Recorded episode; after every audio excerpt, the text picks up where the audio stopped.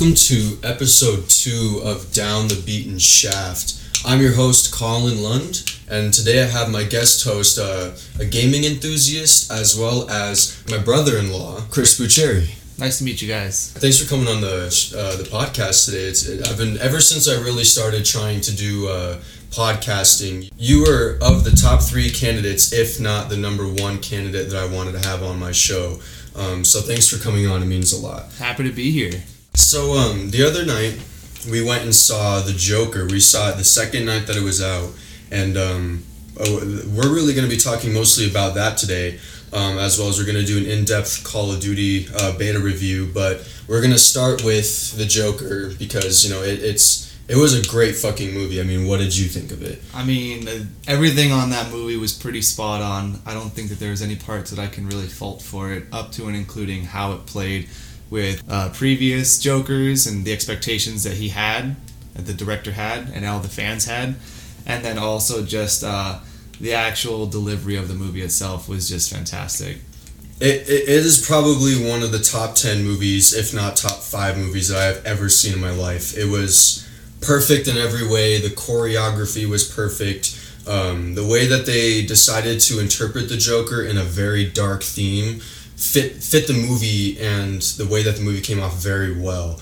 Um, Joaquin Phoenix, you know, he he want when I, when I heard that there was going to be a Joker movie and I heard that Joaquin Phoenix was going to do it, and it was going to be based on the Joker's backstory. I was very scared about it. You know, it, it was again, like I have said multiple times uh, in the past, the Joker's backstory is one of the least important things about the character. That's what makes the Joker the Joker is the absence or the shadiness of not having a backstory or not having a past, which you know, I, I appreciate about the villain, but when I heard that they're again, when I heard that they were making a movie about it, it was it made me very shaky. And then seeing it on the big screen, I thought that we needed that. Yeah, and I completely agree right there. Everyone always seems to like the Joker because, unlike a lot of other villains, there's no superpowers, there's no craziness uh, in terms of like his wealth or anything like that. The only thing he really has going for him is kind of how crazy he is, and I think that that would play into his hand a lot of times because he didn't have a backstory that people can kind of piece that together. I always like to call him the people's villain. He's kind of like the opposite of Spider Man. Everyone loves Spider Man because he's very much relatable.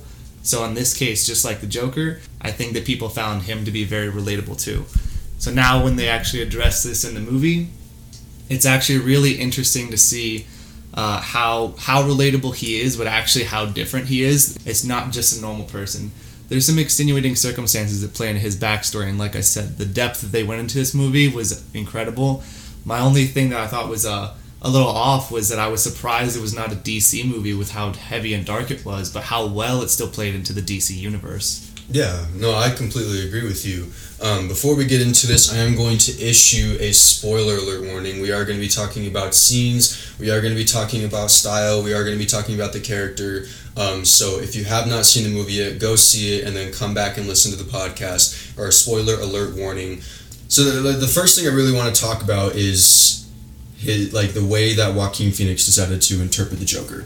Like um, again, most most people rather let me say this is that on the uh, on social media you could see that everybody was getting upset with the way that the Joker was interpreted with um, with the, the shootings. Even uh, Century uh, even Century Sixteen decided that they didn't want to air the movie because they thought that it would induce or influence some sort of second mass shooting within their theater because of how joke or how dark the Joker was. Um, now, I thought that was perfect because the Joker has always been a dark character. He's always been, you know, a mass a mass killer, a mass shooter. He's always devised these crazy plans to kill people in like really disgusting, brutal ways. I've seen in like you know the Dark Knight, the Dark Knight Return series. Again, he, he he's running through a carnival shooting people. Like he doesn't give a shit. He's just popping it, popping everybody that he sees. You know, and uh, even in the same comic, you know, he he go, he goes on a talk or no, the Batman Beyond comics. He goes on a talk show and gasses the entire room, killing everybody within it. You know, he's always been a mass murderer. He's always been a brutal killer. He's uh, you know, like I like I said the other night, he's a terrorist slash extremist with no direction, with no political direction, with no agenda. He just kills to kill. So when that came to Scream, you know, I, everybody was freaking out about it at first, but I thought that that was the best interpretation of the Joker that we could have gotten. Yeah, and I completely agree. And actually, I completely agree with the fear and the stigma that comes around with releasing a movie like this. Obviously, you had a huge superhero movie, and then someone decided to do something. Uh, so I can mean, I can see the stigma behind it, but like if you see the movie and you see how it all plays out, you can see it's actually not anything to do with the killings. You could see that it actually addresses things like mental illness. You could see how it addresses things like how you're raised and some of the trauma that happens and how that influences a person. How isolation and depression can really start to complicate things. And actually, I think it shines a light, you know, that the current generation is trying to address between like suicide and all these shootings it really shows and gives it a purpose and a reason as to where this actually comes from. But like I said, I'm not knocking in any way, shape, or form how the studios and how the uh, everyone's been handling it. But it, like Joaquin Phoenix said, if you want to see like what it's actually all about, go see the movie, and it actually it addresses that very well. Yeah, I, I I have to agree with that. It's it makes the Joker seem so relatable. Like wh- when I was sitting down in the theater, like there was scenes where I was like, "Shit, dude!" Like, and you know, there was I have friends that are schizophrenic, or I have friends that have mental issues like anxiety or depression, or just you know they couldn't catch a break in their lives. And with Joaquin Phoenix throughout the entire film, you know, he he loses his mother, he uh, his, he loses his job, he does some embarrassing shit when he drops the gun in the hospital. You know, he he does some very relatable things, you know, that people do on a daily basis. Again, embarrassing themselves and all that kind of good stuff. Um, it it makes him feel relatable. It makes you feel bad for him. Like you know, you you know the Joker as this crazy killer, and then you see him in this movie, and you're like, wow, that you know that that's a person. Like that's just a regular guy who just again could not catch a break.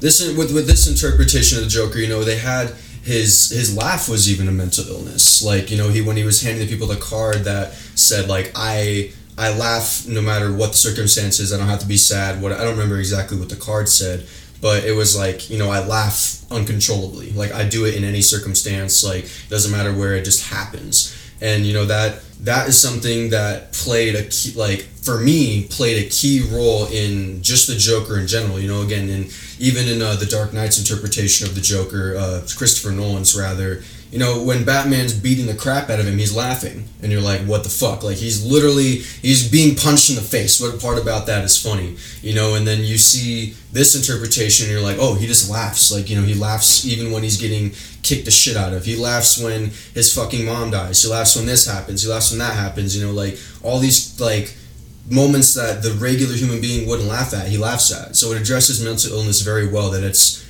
it's normal. You know, it's it's a very normal thing but pushed too far can make the Joker. And I think that's a really good thing that the director tried to really emphasize was that there are so many dichotomies inside the movie just between particular scenes at any point in time throughout. But the laughing really starts to play a role into it because even during the most emotional times, he has that laugh. And that laugh really starts to permeate, I think, his personality. And you can see the dichotomy, the struggle inside of him when he's probably not supposed to laugh the most is when he has that disability or that disorder that comes out and he starts to laugh. And I believe that, you know, the movie kind of in its way shows like the five stages of grief with him trying to deal with how his depression and everything is happening and how he's trying to deal with the, the bad parts of life. It's very relatable to everyone that's watching the movie because they've all had their ups and downs. And that's where I think they get roped in. Where they start to see it all kind of trickle off in the movie really starts to punch through is that this person has had so many bad things happen so many times, but he still laughs. And then I think at the very end, he really starts to accept that his laugh is actually what he wants to enjoy. And that's that acceptance part of like the grief. And you can start to see again how that ties into all the other DC ones. Uh, how he laughs, like you said, when he's getting the crap kicked out of him, uh, when he's like getting the plan goes to crap. Uh, during all those bad scenes, he laughs, and I just think that's tied in in this movie and explained very well why that's even present.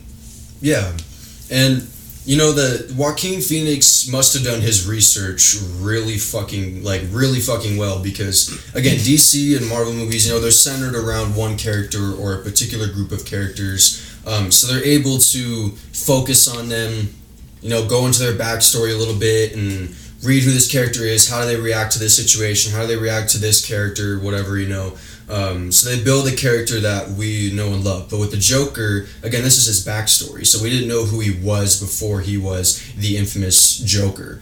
So when when I say he did his research, I mean he got this character down. Like I felt like this this movie cannot be outdone. Like if, if anyone were to try to do a backstory or there were to be another comic or something that were to go further in depth with the Joker's backstory, they would have a really hard time outdoing this Joker because it's just so well done. You know, when it comes to even his mom, you know, his mom has always been like whenever the backstory is even referenced in comics or even in Christopher Nolan's interpretation, he always talks about his mom. You know, his mom was a pivotal point, apparently to him, but we don't know about it. You know, it, it's very shady. It's very like in the corner. You know, it's there, but it doesn't get like you don't allude on it very much, or they don't allude on it very much. So even seeing how his mother came into play in this movie, um, how his mental illness was not something that bothered him up until you know towards the end of the movie when he uh, started, yeah, like you said, he started to accept everything that was going on.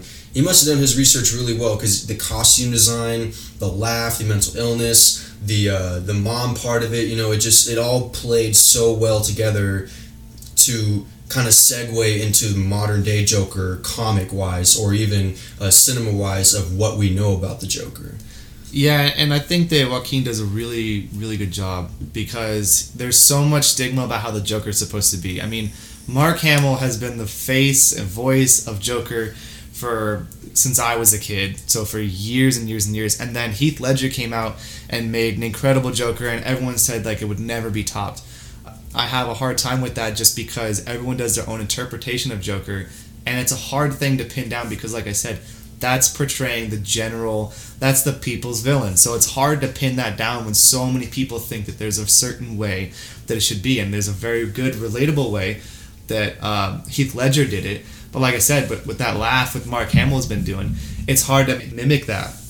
So with Joaquin, when he did his own, and he took and he spun that in his own direction, and he went into uncharted territory with this backstory. I mean, so many things could have gone wrong. You know, even when it like when the movie ended and it kind of meshed up with how Batman and everything starts. I think that that was very well done, and I definitely nod my head to Joaquin on that one because even down to how his body looked and all this, it was not a normal person. It was someone that was struggling. It really reemphasized the mental illness, uh, and it really just permeated his character throughout in every aspect. So, like I said, I think that he did a really good job taking this role, making his own, and not living up to the hype of everyone else, but kind of paving his way. Yeah, no, I, I agree. You know, he um he he made the Joker his own. You know, like it. The, one of the things that I can really appreciate about this one is that he, it was in a 1980s, 18, 1980s, 1990s setting. It felt more 1980s-ish, but you know, it felt older. It felt like it was his own style. You know, it's not a modern day Joker where it's him and Batman, you know, or whatever. They they seem the same age or relative age range. Like you know, they this one made him feel separate from everything. It made him like focused. You know, it wasn't like uh, oh here's Batman and here's a Joker off to the side or even like with what they did with uh, Tony Stark and Iron Man, where, or in uh, Spider Man, where it was like here's Tony Stark and here's Spider Man. Like they exist within the same universe. Like he did a really good job of isolating the Joker in his own little corner of the world in a different like a different time. Um, thus, like you know the 1980s. Um, so when it comes to him developing the character, like it was it was just perfect. Like he, he did it so well that I can no longer look at the Joker the same way. Like again, I was very scared about having a backstory, but now I think that this was very well needed. You know, when it came, even when it comes down to like um, how he dressed. Like I, I don't really like the the the lighter pink color of his suit jacket, but like it, it was different. You know, it, it made the Joker seem different. Like he had a style, and you know he wasn't just same thing. Even even when it comes down to like the makeup, you know, the makeup was different too. Like it wasn't a plain white face with red lips and you know black eye, like uh, dark circles around the eyes, um, as in like the Heath Ledger interpretation or every other interpretation where it's just the white clown face with the red lips and the yellow teeth. You know, he, he, he put his own little twist on it and threw just regular clown makeup on. You know, they, they, he he isolated him so well that this this felt like the Joker. It didn't feel like he was part of any universe. Like, and you know DC and Joaquin Phoenix have both said in the beginning this is going to be a separate film. DC is going to have no hand in this. You know, DC is not going to have any kind of like, we're not going to reference DC backstory. We're not going to reference anything that happens in the future or in the past of the Joker. Like, it's just going to be his own isolated movie made by this person, you know, made by Joaquin Phoenix. I thought that they did really well with isolating the fact that this is the Joker. Like, again, he had his own time timeline, all that kind of good shit he was just separate.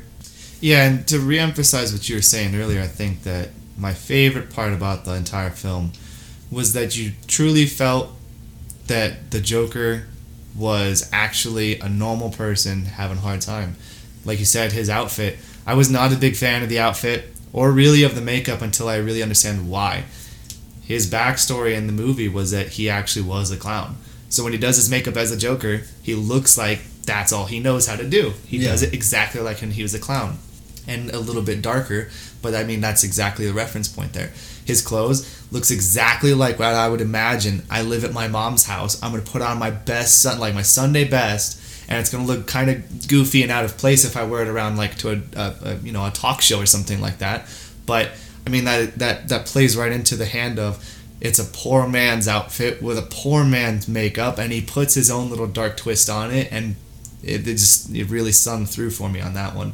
And like you said, without having the uh, DC's hand in anything like that, uh, I, I think that they did a really a fantastic job of introducing a different light on Thomas Wayne, on Bruce Wayne, and kind of showing that they weren't it's not it's not so black and white. Everyone loves the Dark Knight. Everyone loves uh, to love Batman and everything he stands for and his undeniable, unbreakable code. But when you see his dad and how how his dad was and how his dad treated the ordinary man and how his dad was looked at by some people as this transcendent being that's going to fix everything and how half the population actually resented and hated him and how he interacted with the general population actually was not uh, in a good manner either he was you know not a great person uh, and i was really happy to see that they shone a little bit of light on uh, the Waynes and a little yeah. bit a little bit of light and show that they're not just these perfect people. You know that you can feel sympathy and empathy towards uh, uh, the Joker and his backstory, and you can actually feel a little bit of resentment towards the Waynes and their backstory too. Yeah. And, and that that's another thing about how even how it relates to people outside of it is like just like you said um, you, I, I couldn't have said it any better with how it shows like the Joker again he's like a poor man you know he uh, he he he accidentally kills three people. Well, not accidentally. He actually goes of his way to do it. But he kills these three people in the subway and starts these riots towards Thomas Wayne. You know, I don't want him to be mayor, and all these people start like going around and doing these crazy gatherings about like, oh, you know, fuck Thomas Wayne and all this kind of good shit.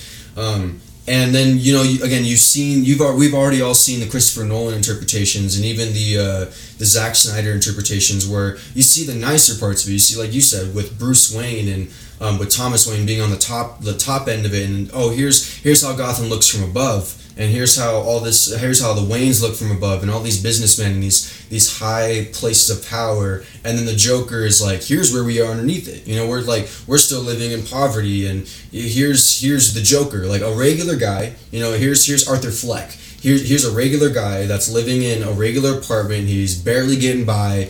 And how here's all these other people around him who are living in the same situation. They're going to go against thomas wayne just like today. You know like it, it's it's very interesting that he decided to put all these these small things that really play well into the joker but also relate to everybody on the outside.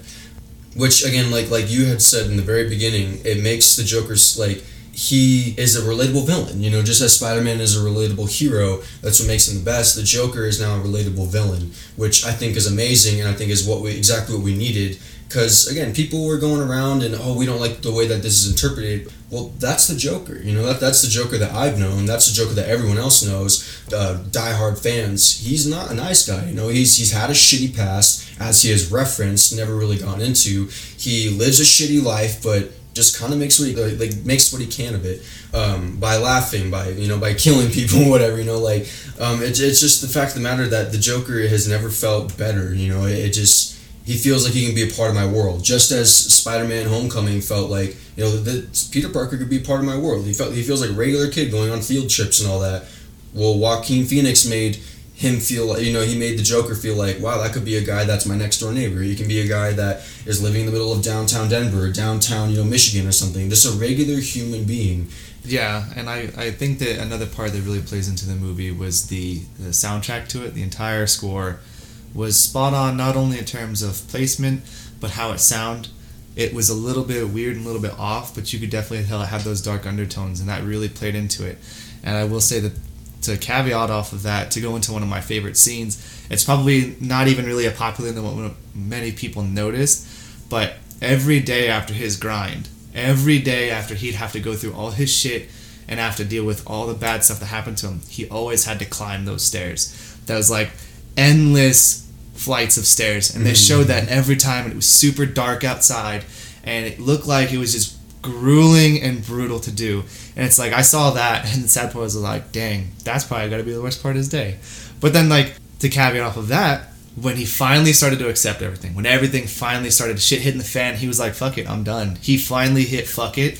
He was dancing down the stairs, mm. and he and it was like light and bright outside. The music was cheery and happy, and it was just kind of crazy because it was like, even in that regard, with something as simple as stairs, and you have to climb it every day. I think the general person can can can relate to even that little piece. You know, they live on a shitty part of an apartment. The elevators are broken, and they have to climb that every single day. That small little piece right there can be the tipping point for a lot of people with the crap that they have to deal with, especially when you're talking about mental health and mental illness. Um, and then just to kind of see his steady transition into, I don't even care anymore, and then the steps became this easy slide on the way down. I thought that was incredible. Um, and then the other favorite part of this, the the more popular favorite scene that I had was the nod to the Heath Ledger mm-hmm. Joker when he was riding in the back of the police car and that camera shot of just him in that back seat and him looking out, of kind of like the mayhem that he's kind of caused or he's about to cause around him, mm-hmm. and then how he's just you know seem even then you can see the acceptance and happiness on his face, like he just doesn't care.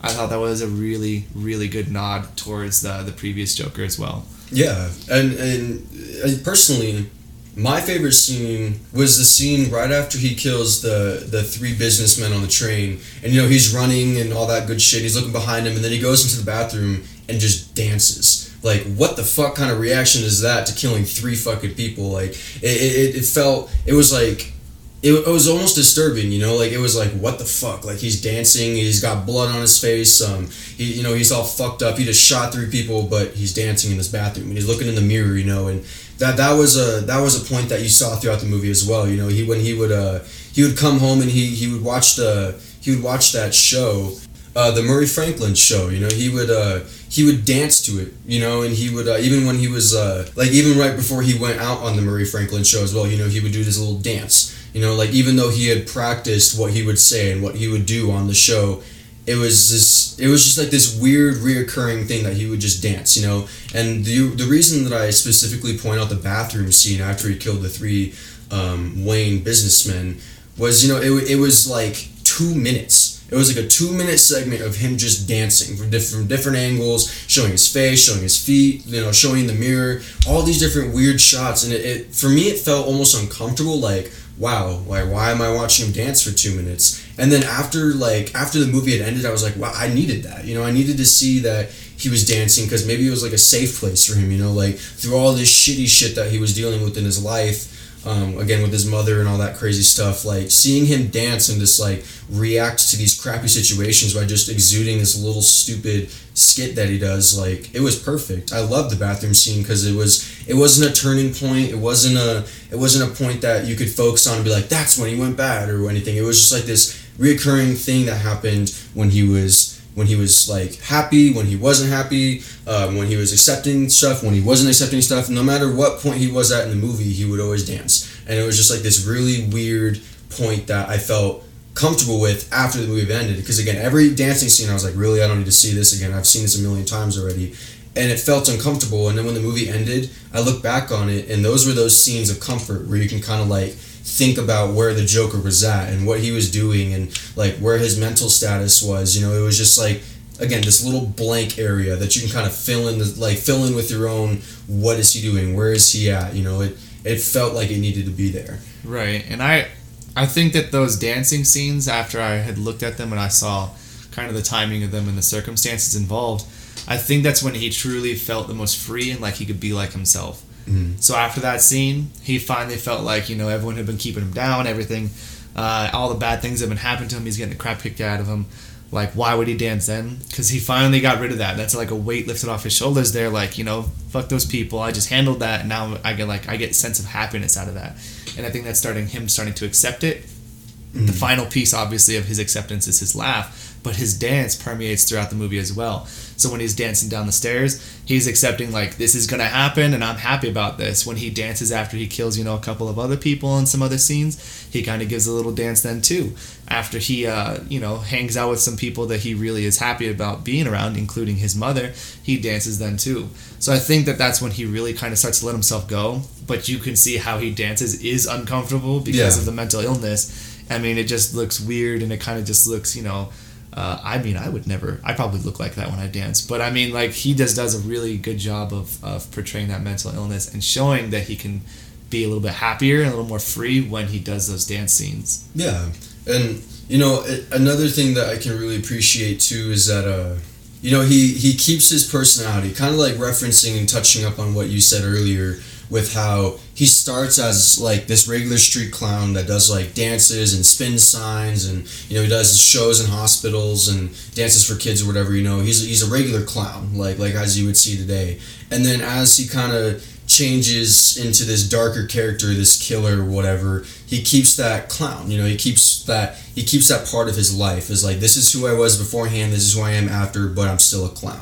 You know, and um, they kept that point of like everything's funny, everything's not funny. Everything everything in the beginning wasn't funny to him, and then everything at the end was funny. Um, and I like that because you can see that in a lot of other characters too. You can see that in a lot of superheroes. In fact, like with um, like the Punisher. He was he was a Marine Corps. He was in the Marine Corps. You know, he was he was doing all this crazy battle. You know, he was in warfare, and then when he hit that turning point of his wife dying, he still kept that military training, and he became like this military-like character afterwards. You know, because that's kind of all he knows. So you can kind of see that the Joker was this clown beforehand, and now he's this clown afterwards. They're just kind of different. Like one is one was in a shitty situation, and now one is who he is. Like one clown is who he is today. And it's the same thing with the Punisher. He was a Marine beforehand. His wife died. He had his turning points or whatever, and then he was still a Marine afterwards. It's just the Punisher, you know. And that I like that they kind of did that with him, showing like this is character development. You know, it's it's not different from comic wise developing a hero or a villain.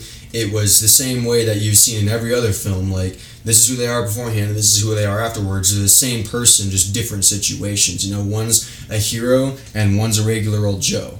Right, and I think that what makes it so important is the depth to that statement. The depth of he comes from like a clown background, the depth of his mental illness, and yes, we could see the transition to him being the Joker, but the depth of that, the depth being how he's always told he's supposed to spread happiness, and that's his purpose, and that how he is always putting up a face. He's always putting up his face, literally, with a smile, but then he goes and sees his therapist and says, Nothing makes me happy Yeah. that the worst part about mental illness is everyone expects you to behave like you don't have one. So the crazy part to me was always that re-emphasizing of he keeps putting on this face, keeps putting on this face, and then finally he just accepts that that is his face. And when he was on that talk show, uh, he even says then, comedy is subjective. Mm. Everyone else has this expectation of what comedy is supposed to be, and in the end, he accepts his own form of comedy, and he thinks that killing a couple of rich people because they're being bad at like bad to him and they're being assholes uh, that they deserved it and he thinks that that's funny. In his own form or fashion that is his subjective input to comedy. So i think that again that that permeation that that depth of his character and how you can see it was always there but how it manifested into his entire personality in the end people really appreciate that transition. Um, so one bad thing though that I thought was that like part of the movie that I felt like didn't fit in or that they could have done without was definitely the ending scene. Um, when he was pulled out of the when he was pulled out of the cop car and laid on the front of it and all these people gathered around him um, and he finally wakes up and stands up in front of him and is like gesturing you know he's kind of like oh look at me look what I've done and oh hi like he's getting the attention and he's kind of just spinning around like in marvel of what he did you know and that to me, you know that I liked that scene because it was it was different, but at the same time, the Joker has never really been one to do something like that. You know, like if he started dancing, I'd have been like, "That's awesome!" Like that's that's the Joker that we've seen all throughout the movie, and something that I like. I felt the Joker would have done in that situation, anyways, in any form that he has ever been interpreted in. Now, my problem with it is that again, has this never been who he is? You know, he's never been one to be like, "Oh, look what I did." You know, he's always been one to just do it and then go. You know, he, he doesn't kill someone and then stand above them like, oh, ha, I killed you. You know, like he doesn't revel in it. He always just kills something or kills someone or does something or starts a revolution or starts some kind of riot and then just kind of goes about it. Like he's like, oh, okay, what I did was what I did. You know, he doesn't ever revel in it. So when it comes to that scene, I liked it. It was different, but at the same time, like for me personally, it didn't really sit that well. Other people might have liked it. I mean, again, to, to an extent, I did like it, but it just it didn't sit well. Like that's never really the Joker. Like oh yeah, ha, look at me. Like look what I've done. Like you know, let me put my arms out in like this kind of gesture that's like oh yeah, glorify me. Like it, it was kind of like like I just said, it was it glorified him and he felt like he was noticed, which again is part of the reason why I like it, but it's just not the Joker. Right, and I mean I could definitely see what you're saying there, but in terms of like his backstory and his origin and how imperfect he is and how raw he is in this moment, I can kind of see a place to it, especially when it's referenced throughout the rest of the movie in a couple of different scenes. When he starts to say like, "I'm finally being noticed," you know, I did this, did these things, and people are starting to see me. When he goes on the talk show and he says, uh, "You would walk right by me and not even notice," you know, because of the status that I have. And when he finally does all this stuff and he sees all these people who see him for what he is, not like the face that he pulls up, but actually who he is, mm-hmm. I think that he kind of takes that moment to, to, to bask in it.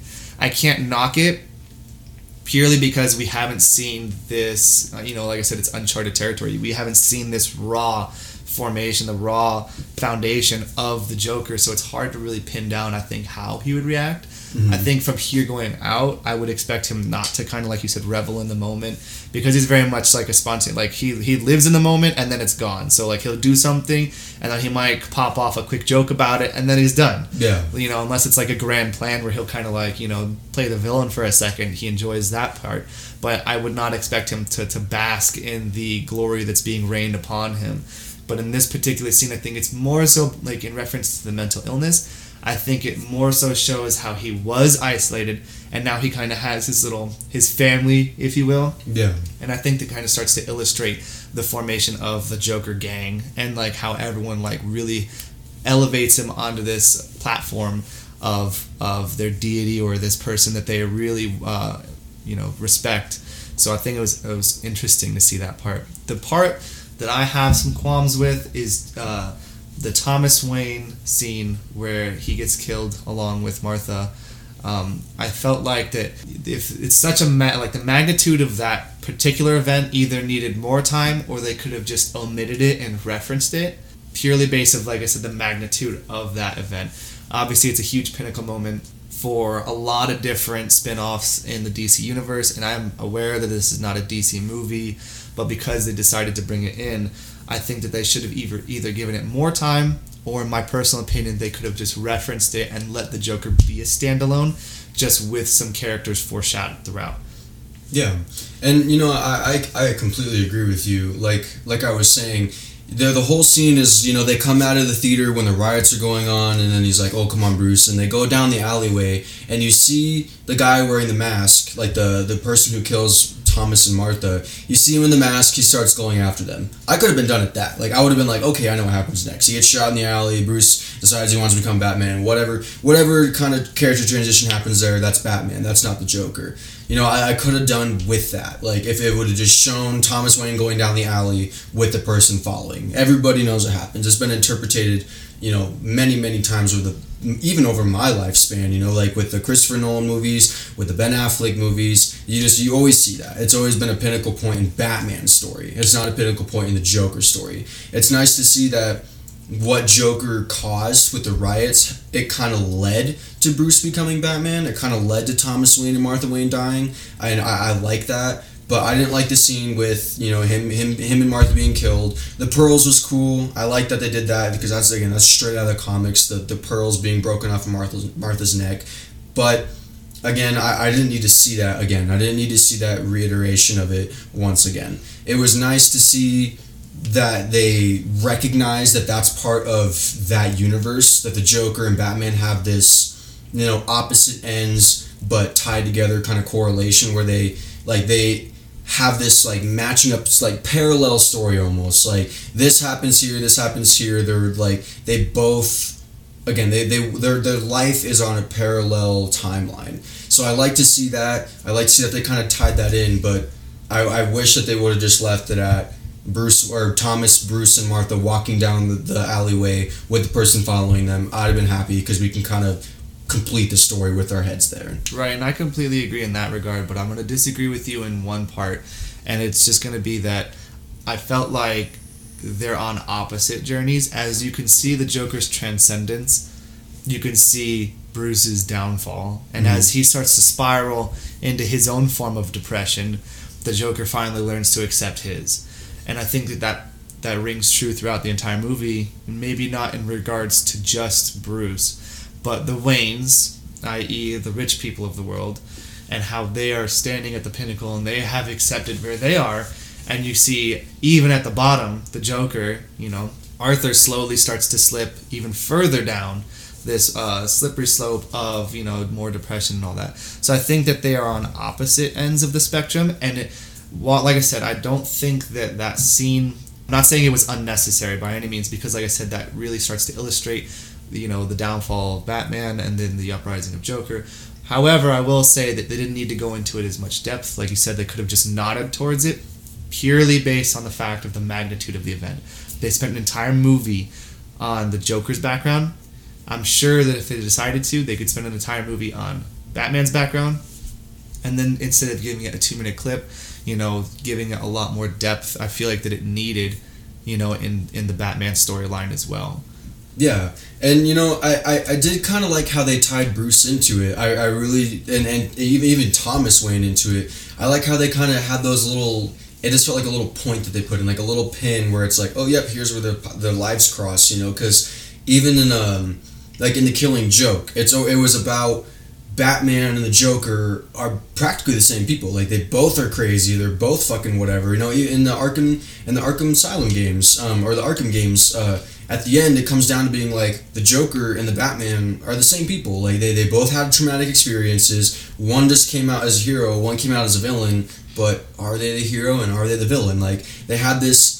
It's like a it's like a brotherhood almost. Like this, like again, like a parallel timeline where they just they can't get unstuck from each other. So I like that in this movie with or with Joaquin Phoenix's interpretation of it, they did pinpoint it. You know, like here's the Joker when he goes and visits, he goes to visit Thomas Wayne and sees Bruce and you know makes him smile. Like just something stupid like that. Like it didn't really make sense. Like I saw it and I was like, okay, that's cool that they kind of cross paths. You know, on, on the on the grand scale of things, like it makes sense. Like uh, throughout the entire you know, yeah, throughout the entire feud and every fight that Batman and Joker have always been through, like they've always just had this synergy of one super dark, one super light, or vice versa. You know, and so when when when they kind of bring those two together on screen, seeing Bruce's little kid and seeing Joker becoming the Joker, like it's cool to see that he had like the Joker played a part in in Bruce becoming Batman. Like because Bruce never knew it. Again, in the comics, he's never like, oh, the Joker is the reason why I'm the Batman. Like, but in this interpretation, it doesn't outright say it. It's not like, oh, this is why he's Batman. It's just like, oh yeah, these little teeny points, you know, like it, it the, the kind of small world idea and the small world theory that these little things in one person's life can affect one, one another person's life. You know, like the way it comes full circle and showing that here's Bruce when he's smaller and younger, and here's the Joker when he's becoming the Joker. Like it, it, it sets up that whole timeline without even having to do, like outright say it of the Batman and Joker's synergetic ways.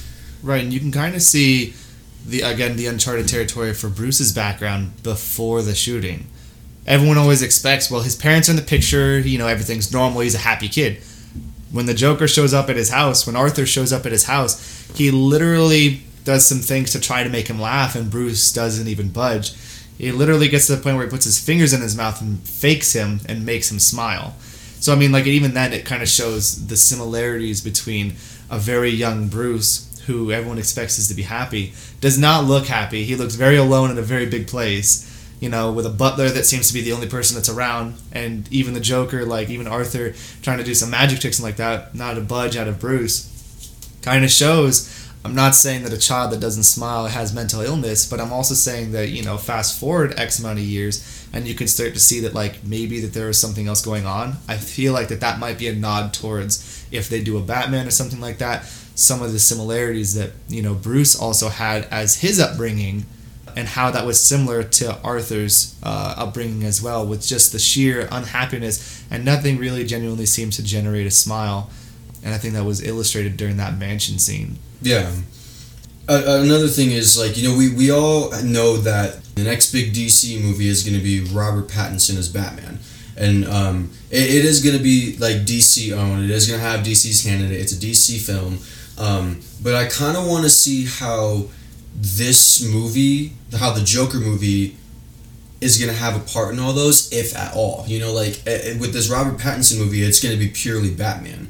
But I want to see if they have those reference points that this Joker movie made, where here's when he's young and here's when Arthur Fleck meets him at the front gate of Wayne Manor. You know, like just little points like that. Like again, in this movie, in the Joker, they had that point, and then they had the point of um, the riots caused by Joker ended up killing Thomas and Martha Wayne indirectly, but still part of Batman's story. And I kind of want to see how is this going to be an interpretation of future films? Is this going to be something that they kind of reference? Like, is this is Joaquin Phoenix's movie going to have any part to play or any reference points in future movies, even in DC movies? You know, this again, like we had said earlier, DC's hand is, was not in this movie at all. It was purely a standalone film made by people that had no correlation or any kind of um, job or knowledge of DC, whatever. You know, they, they weren't. It wasn't part of DC.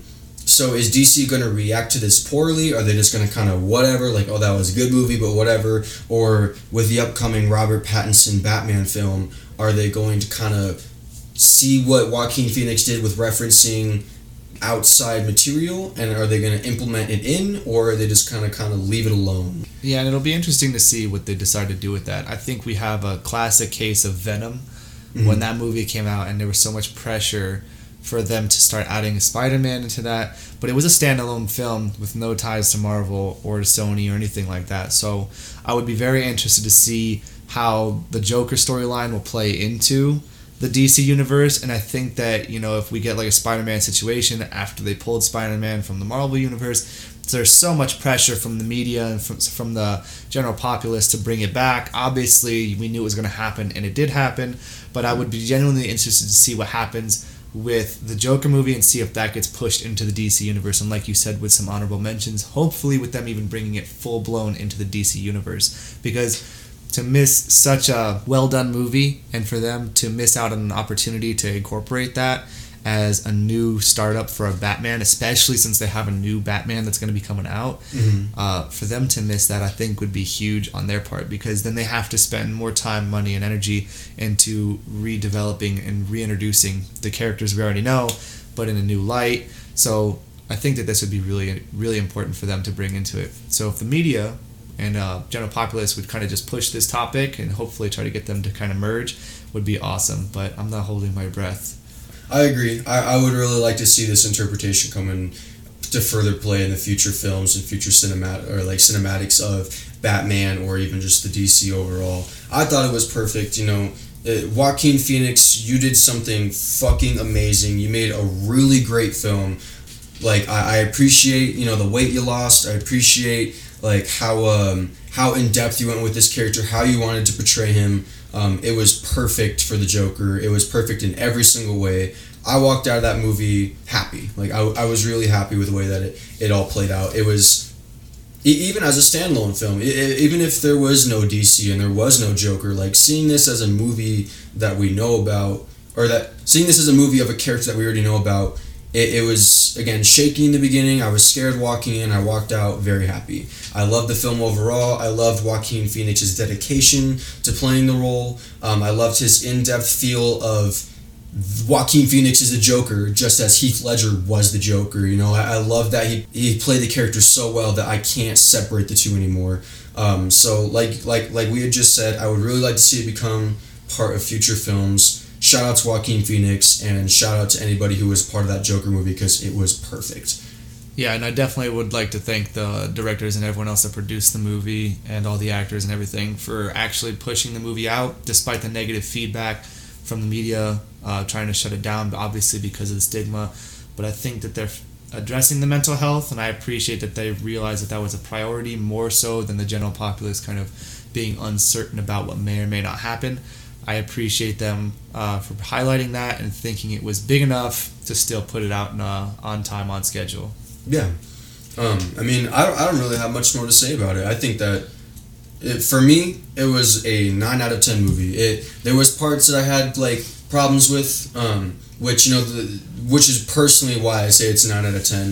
If I didn't have those problems with it, it would be a 10 out of 10 movie. It was perfect in every way. Again, one of the top 10 films, if not top 5 films I have ever seen in my life. Um, what, what what kind of rating would you give it? I'm gonna give it a max star. Whatever scale you want to put it on, I'm gonna max it out. And the only reason why is because so many days or so many different uh, movies you see these days, it's hard to always give them full marks because there's always to be problems that you have with any of them. I don't think I've ever seen a movie get max marks on every category. I think this is about as close as you can possibly get. Again, between the dedication of the actors and the interpretation and the reintroduction of an entirely uh, new background. I think that this was as close to perfect as you can get. Obviously, human error and everything is going to come into it. Obviously, people's perspectives are going to be different, and you're going to disagree with some stuff. But like I said, max marks for me on this one in all categories. Yeah, I, I can appreciate that as a DC or a, a, a long-time DC fan. I can appreciate that max rating. It feels really good to be able to agree on the fact that this was a fucking great movie. But now we're, we're going to kind of segue into uh, what uh, other recent events that have been going on. Um, like I had mentioned at the beginning, we're going to be talking about the Call of Duty Modern Warfare beta. This fucking game, man, this fucking game is amazing. I loved it. I, I, I can't wait to kind of start discussing a little bit because it is I've never felt better when playing a game. You know, I, I am constantly playing shooters. I am constantly playing MMORPGs. I know you're constantly playing Monster Hunter and um, even like uh, Vigor. All these all these different games. We, we we both come from a gaming enthusiast background. Um, just kind of playing every game that we want to see or playing every game that we want to play. Um, playing all different types of genres. Um, and you know, shooters are very basic. Um, you know, that's that's what a lot of people have been releasing lately like with uh, Battlefield, you know, Cyberpunk's coming out soon. That's going to be a shooter. Um, all these first-person shooters became a very popular genre. Um, Apex Legends, you know, that, that that was huge. We all like to see how shooters have started to slowly evolve. And Call of Duty, I feel like, is a very big pinnacle. I feel like it's going to be a huge point when it comes to future modern or militarized shooters. I think that this game was fucking amazing. Right, and uh, to start my background with Call of Duty, I will say that I am a die-hard Call of Duty fan. However, I will give it the credit that it deserves in that regard. The, I think that Call of Duty set the benchmark for shooters a very long time ago. I think that that and Halo were the epicenter of every first-person shooter, and every platform was based off of that I'm sure some people would disagree, but I think that in terms of console, I think that that was you know the epicenter for first-person shooters. That being said, I think that Call of Duty did not evolve much because of that benchmark. I think that they pushed out a game. I thought that it, it did really well, and since then they have just kind of reintroduced it and revamped it to meet modern day graphics and gameplay and all that. But I think at the core it was still pretty much the same game.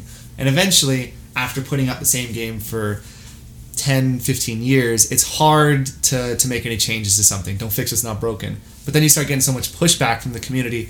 They want to feel something different. They want to they want to see something different. Um, I think that for me, Call of Duty started to die out and kind of get old. So I'm really, really excited to see this new Call of Duty because it plays completely different. The game feels more clunky. The game feels more realistic and I say clunky is a good term because it, it plays into the realism aspect. It's not so clean. It's not so you know precision. You know like what you would normally expect. It seems much more realistic without touching into the world of Battlefield. So like I said, or uh, my biggest uh, you know happiness that they have gotten from this game is they're just making it's completely new, it's completely awesome, and I even in the beta I was really happy with how everything played out.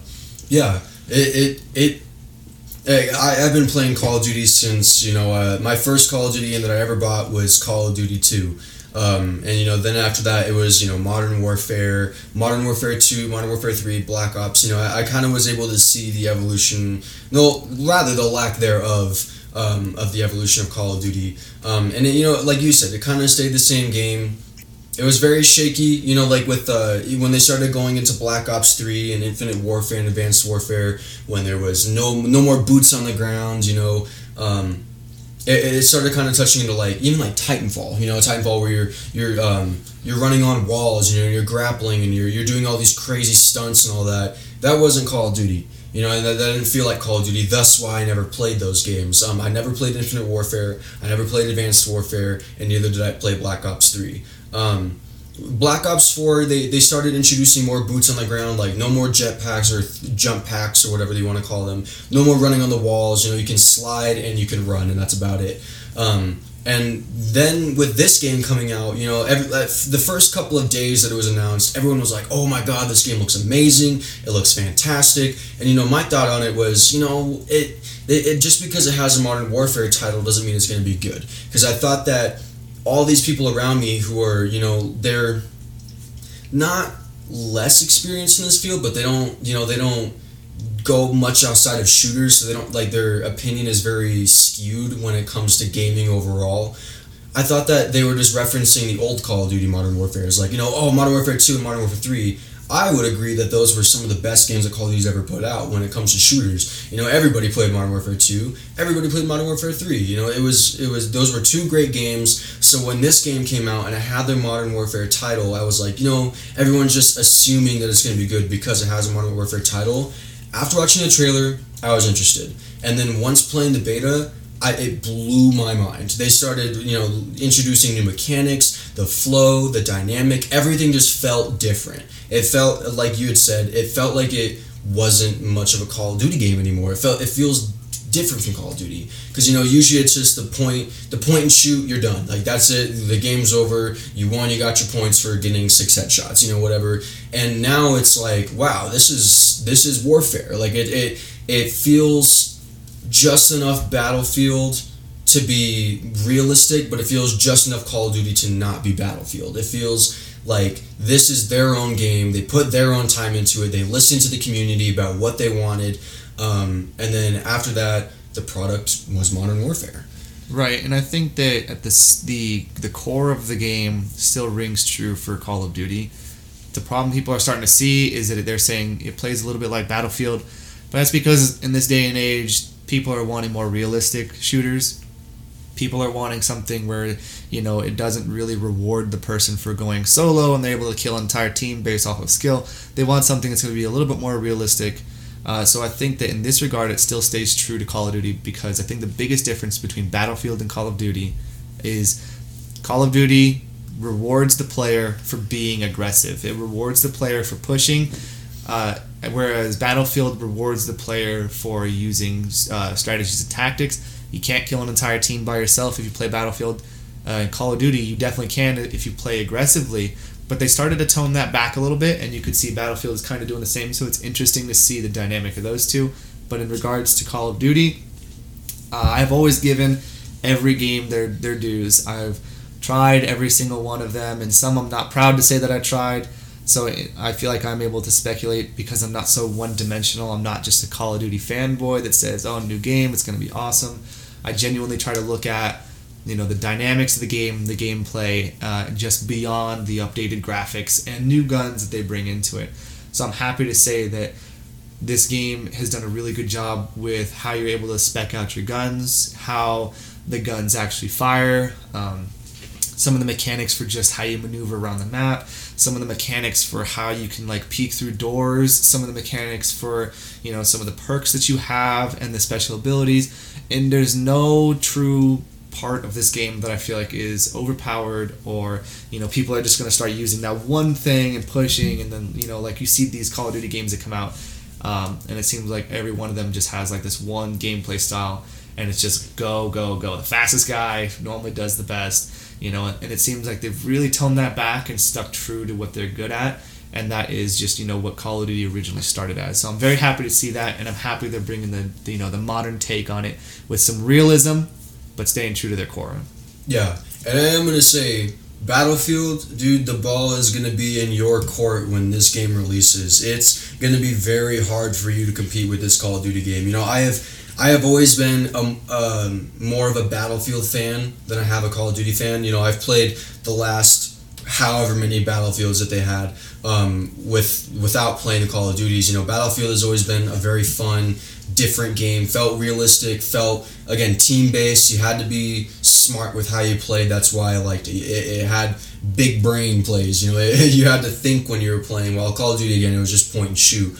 But after playing this one, Battlefield is going to have a really hard time competing because, again, now that it's kind of sort starting to push into that realism aspect, like you said, with the peeking, with the mantling, with uh, when it comes to um, you know like opening doors slightly so you can kind of peek into a room. Um, when it comes to not being able to sprint fully, um, not like you know not throwing grenades as far because like with the weight of it, um, the different bullet types and how they create. And this in the new Call of Duty on the Modern Warfare you know, you're, you're shooting through a wall with a 5.56 that goes through metal, and then you're shooting with a 9 millimeter, it doesn't go through that metal. So you have all these different um, aspects and all these different little, little things that add up into being a realistic shooter, just as it did with Rainbow Six. You know, you, you peek corners and uh, you can't run as fast if you have more weight on you, and uh, different bullet types have different impacts or different ways of reacting to the environment around you. And Call of Duty has kind of touched up on every single aspect of that while still retaining the Call of Duty title. Um, it's gonna be hard for games to compete with this one because it was just so well done. The gameplay is fucking fantastic.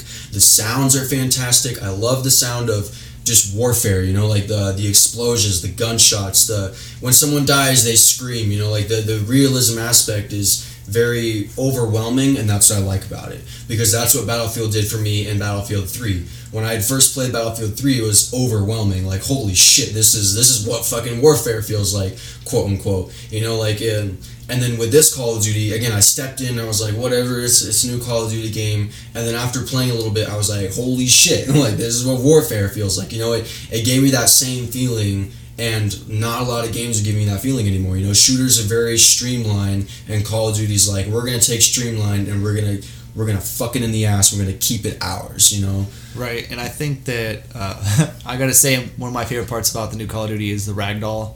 That's pretty funny. uh, in terms of how Battlefield is gonna handle this, man, they're having a really hard time right now. Uh, some of their content is still not fully released for Battlefield Five. They are pushing out some new ty- uh, some new maps some new guns. You know, they're kind of doing their thing. Battlefield 5, I think, is a solid game, but they're starting to fall into the trend that Call of Duty did, which is it becomes very predictable to see how it's going to play. So I'm interested. They have a new expansion that should be coming out here in the next couple of months, and they've already released a statement saying, I believe it's going to be sometime late 2020. They're going to be pushing out a new Battlefield game, so fingers crossed on that one. Hopefully, we'll see Bad Company 3. Uh, but I think that the competition should hopefully here soon be null and void. I would love to see Battlefield kind of just take their realism to the next level and not even compete anymore because they are two separate entities that normally because they started at such a similar time frame and I think that because uh, they the the platforms they're playing on they were really limited in terms of their realism so they've kind of played the same so I would love to see them kind of just step away from each other and just stop the competition because they're not the same game to just touch one more time on Call of Duty. Uh, you know, I have high hopes for it. The beta played really well. Um, and then I really enjoy the changes they've made to it, even in terms of the respawn mechanics, in terms of incorporating the necessity for some team play in there, and then incorporating some of the bigger um, map changes to where it's you know more players that are playing and bringing vehicles into it. Like people are saying, it has a battlefield aspect to it, it has a battlefield vibe to it.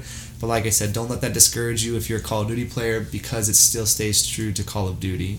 Yeah, I yeah, I mean, really at this point, we're just gonna have to wait until the game comes out on uh, October twenty fourth. We're gonna have to wait and see kind of what what else it has to offer because you know with this one they held it very close. They held it very close, and you only you only got to use a few weapons. It was only a few maps available. There was only a few game modes. You know, you, you only got to see very little of it because I feel like they know that we have high expectations, so they're waiting to release the bigger picture later. Um, I can't wait to see what Call of Duty has to offer because it this game blew my fucking mind, and I I almost like I almost just choked on my words saying that a Call of Duty game blew my mind because that that has never happened for me. So yeah, I, it's gonna be a big one. This this is gonna be a game that I feel like is gonna be very popular. I feel like everyone is gonna have a play, and you know, even even when it comes to people who don't play a lot of Call of Duty, I feel like this is gonna be a come together point. You know, like oh hey, let's let's play some Call of Duty on Friday night. You know, I feel like it's gonna be a big point that people come to um, within their daily lives. It's just I don't know. I have very high expectations for it. And I hope that the overall health of the game stays well, um, purely based on the fact that following their last title release and it didn't do so hot, you know, it, it definitely got low markings in terms of, you know, the evolution of the game. So I hope that the, the overall health of the game stays well in terms of the gameplay, in terms of the fairness of all the guns and stuff. Nothing is too overpowered. In terms of the servers, letting people play because it's going to be very bad for them if it doesn't do so hot. I feel like some people are already kind of shaky about another Call of Duty title. Even following the beta, some people are going to be uncertain. If they have any reason to not play the game, I feel like it's really going to hurt their chances because you have games like Destiny that just put out a new expansion and people are saying it's the best expansion yet. You have Ghost Recon that just came out, so that's going to be another game people are going to be playing. Uh, you see Death Stranding is coming out soon. The Star Wars games are coming out soon, and then uh, you know beginning of next year you have a bunch of other games that are going to be coming out. They're going to be competing with Call of Duty, so it's going to be really pivotal, I think, for them to make or break some of their followers to either stay with the Call of Duty series, them trying to entice them, saying, "Look, we'll do something different and it works," versus losing a lot of people because they're going to say. You know, you just put out this new game. It's hard to play. It's broken. I'll just play another game, and I feel like that'll be the, the last straw for some of the players too. So fingers crossed that they'll get that right. Yeah, and you know, like you bringing up all those new games to A point that Call of Duty has made, like I feel like the biggest point of this game is that they put their name back out there. Over the last couple of years, um, even when I was in school or being around friends or even in the workplace, um, discussing all the new titles of games that have come out this year or the games that we're playing at the current moment, the Call of Duty never came up. Whenever people would be like, "Oh, you know, did you see the new Call of Duty Black Ops 3 trailer?" Yeah, I did, but I don't care. You know, like it was never really something that I really put a lot of time into or a lot of thought into because I just started to lose interest over time, you know, because all these new games are coming out. And now I can finally say that Call of Duty is a title that I am looking forward to. Um, this new one is going to be fucking awesome. You know, it, it, it puts its name back out there. So even on the, the, the, the long the the big idea of things and long term Call of Duty, I feel like they've put their name back on the map. And like when it comes to me, um, I, am really excited to see what they do with it, even with future titles and how this game plays into future titles. Um, but with that being said, you know there have been some fucking crazy games released this year. Um, uh, Monster Hunter released their new Iceborne DLC. Um, let's see, World War Z was released. Um, it was it was all right. Apex Legends definitely. Apex Legends was a big one. Um, fuck Fortnite. I'm just gonna say that out loud. Fuck Fortnite. Um, you know, we saw the Call of Duty, uh, or not Call of Duty, the uh, Halo Infinite trailer, Cyberpunk. We have all these games coming out soon, but I want to kind of focus on what's been released this year. Right, and I think that a big one, you know, whether you're a fan of it or not, one of the big ones has been Monster Hunter. They just released a new expansion, and that's actually going up for an award right now for the best expansion of 2019. So hopefully they get that because it was a very well deserved game. Um, some underrated ones that I feel like, you know, kind of dropped the ball, like we're Battlefield you know some of the health issues that they've been having. Um, 2019 has been a pretty steady year for video games, but it looks like you know it's going to end with Call of Duty coming out with some stuff. That'll probably be the last punchline for 2019. I'm excited for 2020 and how that's going to really come out. Um, yeah, but I would definitely like to point out one more thing since you said fuck, fuck uh, Fortnite. For all you players out there that really enjoy the battle, or the uh, what is that Black Ops 4 and that whole Fortnite competition where all the clothes are, you know, pink and purple and everything's crazy. It looks like this modern warfare is going to be very true to modern warfare. You're not going to see crazy shit. You're not going to see people dancing. You're going to see actual warfare, and I appreciate that. Yeah, the, the games that have been coming out this year, like, there are some that have been ridiculous, but there are some that I have found a lot of joy in. You know, um, even when it comes back to older titles, you know, I bought Arma three recently. I started playing that. That's an that's an old old title actually. You know, I, people were playing that when I was in middle school. Um, so you know, it's so some of the titles that I've been playing, you know, haven't been more this year esque. Um, but like you said, like with the Monster Hunter um, Iceborne, that was I, at least from what I've seen is fantastic. I have not actually played it yet. Um, I know that you've been enjoying Vigor. Vigor looks like it's fun. It looks like it's doing really well. Um, what are some other games? Um, Battlefield or uh, Battlefront rather, Battlefront Two has gotten a lot of health updates, a lot of overworking and overhaul. It's kind of another one of those underrated titles. People kind of wrote it off since Battlefront One. Um, I think it chalks, you know, checks that box. It's a good Star Wars game. It's not perfect. You know, EA has its hand in it. They're just going to throw money at it. Um, and that seems to be the theme this year when it comes to EA is just keep throwing money at it and hope it plays out. You can see that in Battlefield. You can see that, and you can see that in Anthem. So like, and that game has not been doing so hot. I've also heard that they're releasing some health updates for that as well, and introducing some new, uh, new battle scenes and all that, new new modes to play. But you know, not. I'm not a fan of just kind of throwing money at something until to keep it in the the realm of relevancy. Um, if the game's not doing so hot, kind of just take your time and try to rework it. You know, kind of like what Rainbow Six did a little bit with their their health update a couple you know seasons ago. So happy to see that. And then also shout out to the new Rainbow Six Quarantine that's going to be coming out in 2020. That's going to be insane. And you know, so some other games that have been coming out this year. Um, we had Gears Five. I, I, I have always been a huge avid Gears fan. Um, I have not played this game. I have not played the new Gears game, and that you know that kind of goes against what I just said. But it looks fantastic. Um, another good one was Borderlands Three. I have been waiting for Borderlands Three for a, such a long time. You know, I played Borderlands 1 and Borderlands 2. I easily threw 15, 1600 hours into the second game.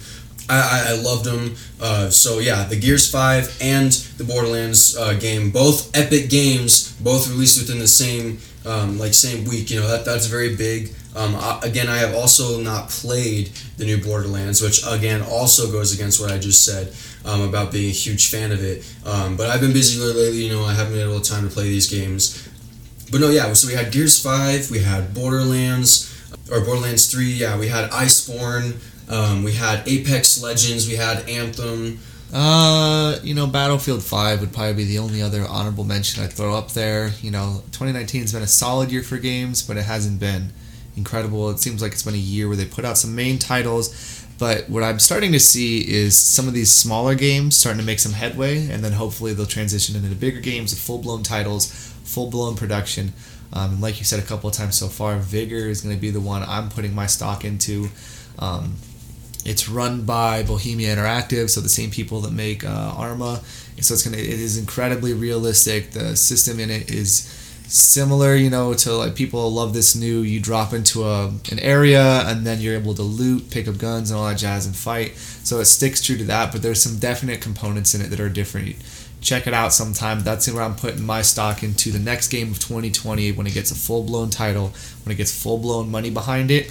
I think it'll transition into a really good game. It's going to be competition for Apex, Fortnite, and any other ultra realistic shooter out there.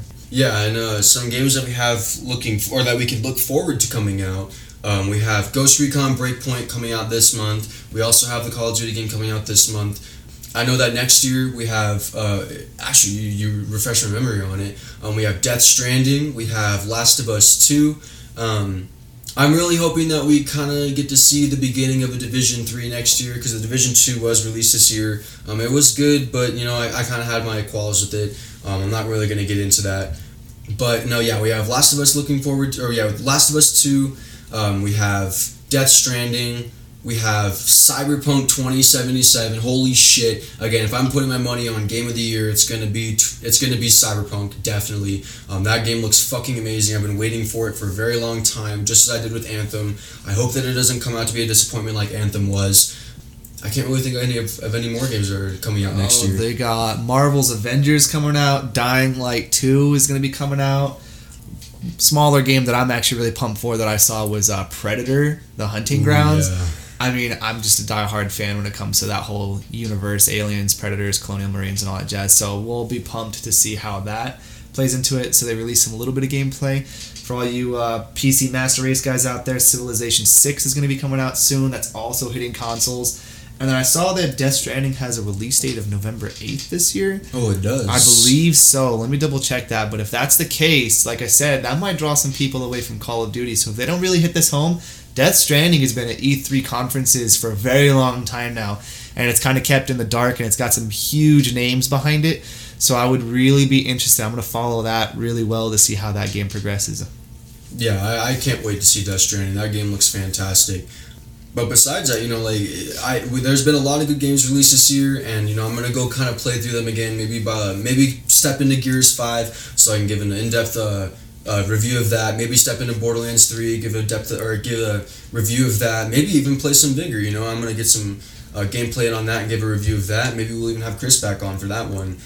But yeah, at this point, it's just kind of looking towards the games that we're having come out I'm super pumped for Cyberpunk. I am super pumped for Last of Us 2, and I am super super pumped. Oh yeah, the Marvel Avengers. I'm really excited to see what they do with that. We saw how the Spider-Man game played out. That went really fucking well. Um, I loved that game. It felt really well for having Spider-Man as a hero. Um, and now that we can kind of see that Marvel is starting to kind of play with uh, their characters in video games a little bit. Now we can kind of see the Avengers overall, maybe even more characters than just the Avengers Circle.